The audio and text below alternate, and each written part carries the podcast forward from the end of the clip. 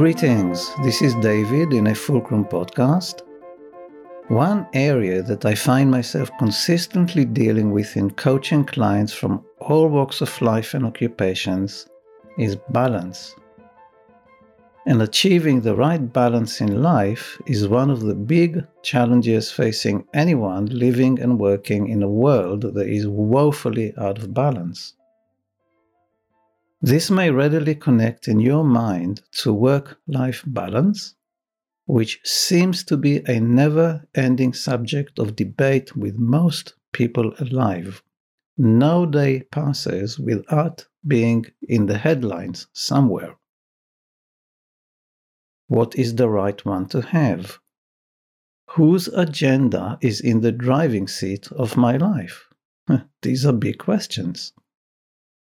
However, the foundational developmental approach to achieving the right balance does not start with work life balances, but with a fundamental understanding regarding the human design, which is the balance between the doing and the being lives of the human. So, where to begin? It's a big subject. The human is born to be and to do. And as such, the natural balance between the doing and the being lives in the soul life and is rocker bar like, alternating between the two in how it functions. Whenever it tilts too much into one, the system is meant to rebalance itself but by pulling it back towards the other. So the natural doing being balance is meant to be somewhere in the middle. There is not an exact formula to it. Not moment by moment, but by aggregate over a period of time. We are human beings, and our home base, or at least meant to be, is in the being life from which we launch into the doing endeavors. And here comes a crunch point. The world we live in skewed the meant to be natural balance into some 90% doing and 10% being. One thing to bear in mind is that big chunks of the power source of the doing dimensions lives in the being. So when the doing is deprived from those energies, the quality of doing and the perceptions and capabilities that are, that live in the doing become vastly reduced. States of being and quality of being have a big impact on the quality of doing and on our ability to come to new ideas, create, and innovate Take a sidestep for a moment to impartially look into your life and those close to you. What is your observation on the presence of stress levels caused by the incessant pressures of too much doing and too little being? This extreme out of balance state of affairs is one of the prime causes of stress burnout and of the weakening and compromising of the immune system of the human as a whole, as a collective. The world we live in has been existing in a state of warped balance for thousands of years, to the point of it being etched into its behavioral DNA. One of the foundational tasks for those on a path of personal development is to rebalance the being and the doing, which is not something that can be achieved from today to tomorrow. The great news is that it can be done, and engaging in this self healing process reveals new worlds of self knowledge and self development. Let's highlight a couple of tangible access points into the rebalancing process. The first concerns speeds. Do you feel the need to slow down a bit? Many do. The doing life is fast outside, slow inside. The being life process is slow outside, fast inside.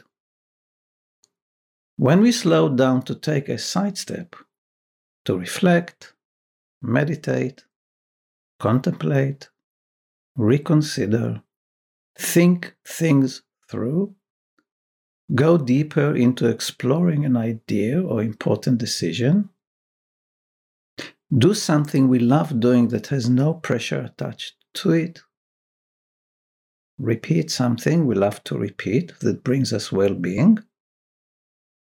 All these have a slower pace than working under time pressure to achieve a deadline pitching a presentation, fulfilling to do lists, running a business, building something.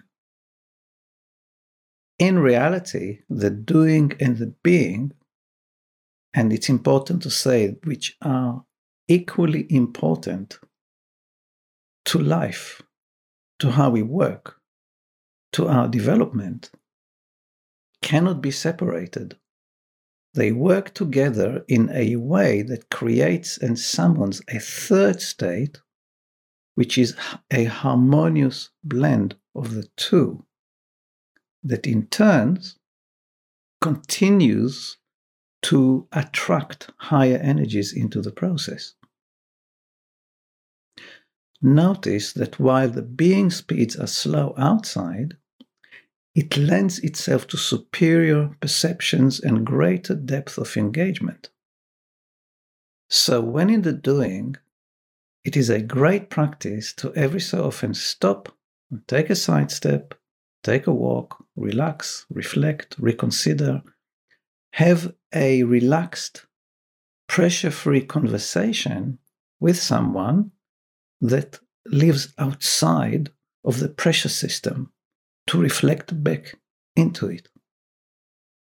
Not doing so leads to outcomes riddled with mistakes and reduced quality, and I'm sure you can identify with what is being said here. Here is a simple little exercise that helps to feel the difference between the two domains that are spoken of. Clap your hands, just that. Clap your hands once, clap your hands twice. Something in us loves doing it. Notice how quickly your system responds to the act of clapping. Now comes part two of the exercise, in which there is a need to relax. So relax, spread out a bit, let go of tensions. Take a deep breath through the nose. Release slowly through a partly open mouth. Notice how the in breath is much faster than the out breath. Maintaining a relaxed posture, and this is really important. Stay relaxed. Clap again in a super slow motion where the palms of your hands never get to the clapping bit. Keep breathing through the nose breathing out through the mouth, you may notice that the nature of present energy instantly changes when in the slow motion clap. Not just in you, but in the space around you. The first connects to the doing, the second to the being. The first produces a specific outcome, the second is about being in the process where the process produces from the known to the unknown. Many find it confronting to exercise in real slow motion, conducting a slow motion task in a doing pitching manner. The ability to slow down at physical and mental levels is a great inner skill to work to develop, as is the ability to react swiftly when needed. When a bus is coming your way, a being state is not the place to be.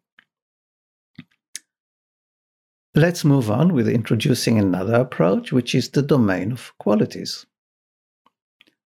When we have time to reflect, reconsider, wonder at things, make up our minds regarding what is really important to us, think about the future, fashion our attitude and gratitude.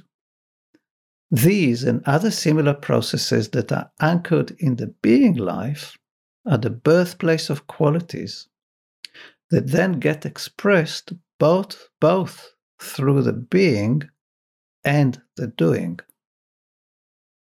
As an example, when a person says to themselves, I feel the need to be wiser, to create a space for wisdom to have its way with me in a bigger way. This calls for questions such as What do I perceive wisdom to be? How do I go about becoming a wiser person? The birthplace of the process of developing wisdom is in the being life, ranging hopefully increasingly so into the doing domains. So there are certain depths, levels of perception and creativity that are only become possible when the right balance between the being and the doing is come to.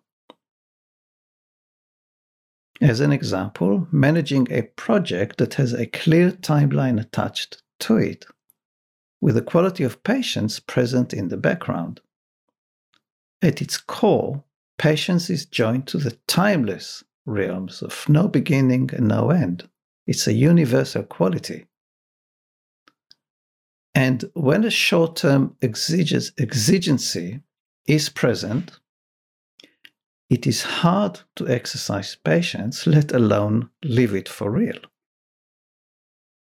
But when we do, it has a way of working its magic because it opens the way to the non linear dimensions of living that are a gateway to new intelligence and to developing new capacities, some of which we never knew existed in ourselves. It unlocks possibilities from within that are already present in us in dormant state. The doing life's emphasis is into the short view, exercising a fast pace into the short term. The being life I tuned to the long view and its ways and needs. So it's the long view and the short view working together. When in good balance, the actions of a person radiate quality. Not just radiate quality, produce quality. And the quality of being engenders an impact into what is happening simply just by being present. Because what is quietly going on in one's being, such as the state of perception, has a magical way of influencing the world around them, and in some cases, even farther than that. Quality of being radiates through and enhances quality of doing. Quality of doing adds to and compounds the quality of being. It is a never ending, interpowering, ever refining kind of tick-tock. Quite a thrilling process to be in. So, work life balances are a product of how the doing being balances live in a person's life because it extends to the whole spectrum of living and an improving balance also makes it possible for a person to update the yeses and nos in their life, what they say yes to and what they say no to. And the ability of being very clear about our yeses and nos plays a big part in coming to improving to better work life balances. Many critical errors are made when decision making processes are born inside of a skewed balance between the doing and the being. This is why, when facilitating strategy or culture change forums, the first step is to get the process to slow down into a being mode, and as many would testify, it has a profoundly positive impact on the outcome, both on the collective and it in each individual person, in each individual life. Bringing this podcast to a point.